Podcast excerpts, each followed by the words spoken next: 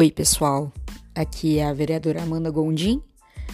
E, bom, há algum tempo eu não consegui gravar episódios para o podcast, mas hoje eu sinto que é um momento importante de dividir com quem me escuta aqui uh, sobre a aprovação do nosso projeto de lei. Eu digo nosso porque esse mandato é composto, em sua maioria, por mulheres e mulheres ativistas que reconhecem a importância e a necessidade de se trabalhar a pauta dos direitos das mulheres na nossa cidade e que a cada passo que nós damos ele reverbera para possibilidade e esperança de construir um futuro diferente, um futuro menos desigual e menos violento para as mulheres no nosso município e enfim trabalhamos essa pauta com muita responsabilidade, entendendo essa relevância.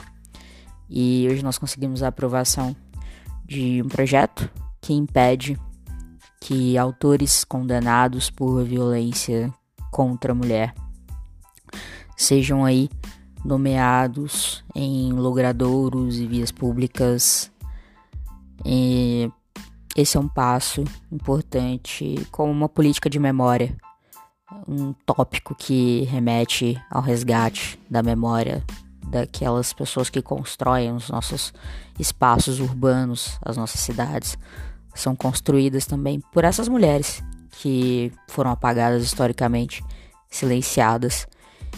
E nós vivemos em um país em uma construção histórico-social que infelizmente ecoa por todo um machismo e um patriarcado que historicamente nos silencia e nos mata de diversas maneiras. E uma das mais tristes que nós percebemos é o fim das potencialidades e da narrativa dessas mulheres que foram historicamente apagadas. Na nossa cidade nós temos um caso é, que é o mais expressivo do nome de uma das principais praças da cidade, é, por um feminicida que à época foi absolvido desse crime contra sua esposa. E muito se foi é, silenciado ao longo dessa história e não se é falado sobre essa questão desse marco histórico na nossa cidade.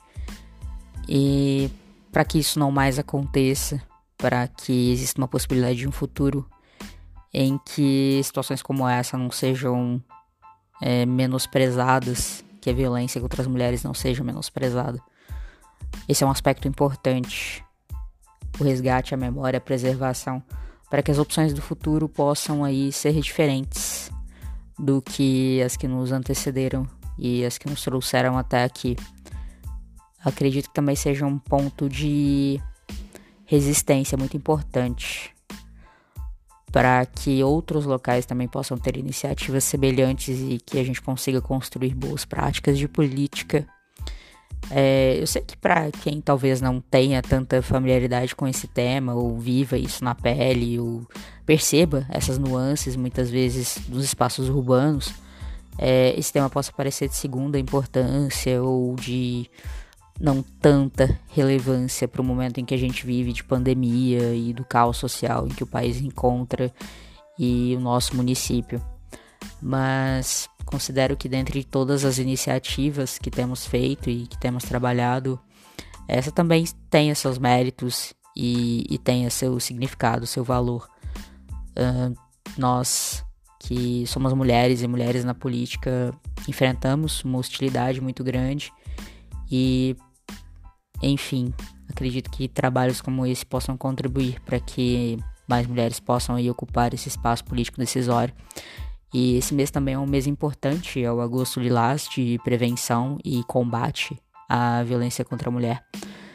É, encaro isso como uma política também de prevenção, de corroborar para que essas violências que são simbólicas, institucionais, possam ir ser enfrentadas de maneira séria pelo poder público, né? A obrigação do Estado preservar pela memória para que tragédias contra os direitos humanos e violações possam não ser cometidas ou menosprezadas pelo poder público, que deve preservar pela garantia dos direitos humanos.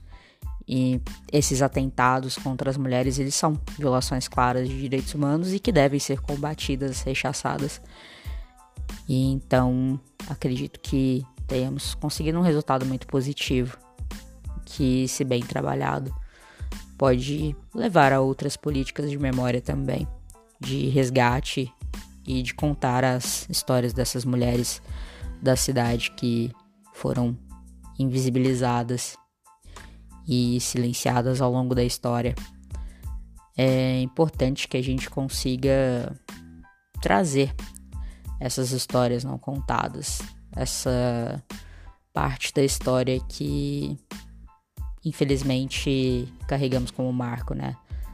A história é contada muitas vezes por aqueles que venceram certas construções narrativas históricas. Essa política de memória é, por exemplo, algo que se faz com relação ao ocorrido no Holocausto, que se faz uma política de lembrar que aquilo aconteceu, lembrar os motivos pelos quais aquilo aconteceu, para que aquilo nunca mais se repita. E isso é importante. Nossas opções futuras também fazem parte da nossa história coletiva e que reverbera além das nossas histórias individuais, a nossa memória coletiva enquanto sociedade. E são aspectos importantíssimos. E é isso que a gente tento trazer aqui. Eu espero que essa mensagem alcance as pessoas de uma maneira positiva, como um sinal de um pequeno passo, que nós possamos construir histórias melhores, futuras, e que nós mulheres possamos aí ter uma participação é, valorizada na construção dos espaços urbanos, porque as cidades não são construídas para as mulheres, não são pensadas para as mulheres, nas nossas diversidades, nas diferentes perspectivas dentro da realidade de cada grupo de mulher, de cada bairro a qual pertencemos, cada localidade e as necessidades que nos são caras e que muitas vezes não são devidamente colocadas ou negligenciadas por um poder público que infelizmente não viabiliza a igualdade de oportunidade entre mulheres e homens. E é importante que a gente faça frente, que a gente resista quanto a isso e pense boas práticas. Acho que isso é um aspecto importante. E nosso mandato segue firme nessa colocação e nesse enfrentamento. É, espero que vocês sigam conosco, quem nos ouve, e que outras sugestões possam chegar até nós, que a gente possa trabalhar isso. E eu agradeço de todo o coração a todo mundo que apoia o nosso trabalho e as mulheres incríveis que seguem comigo nessa luta e nessa trajetória.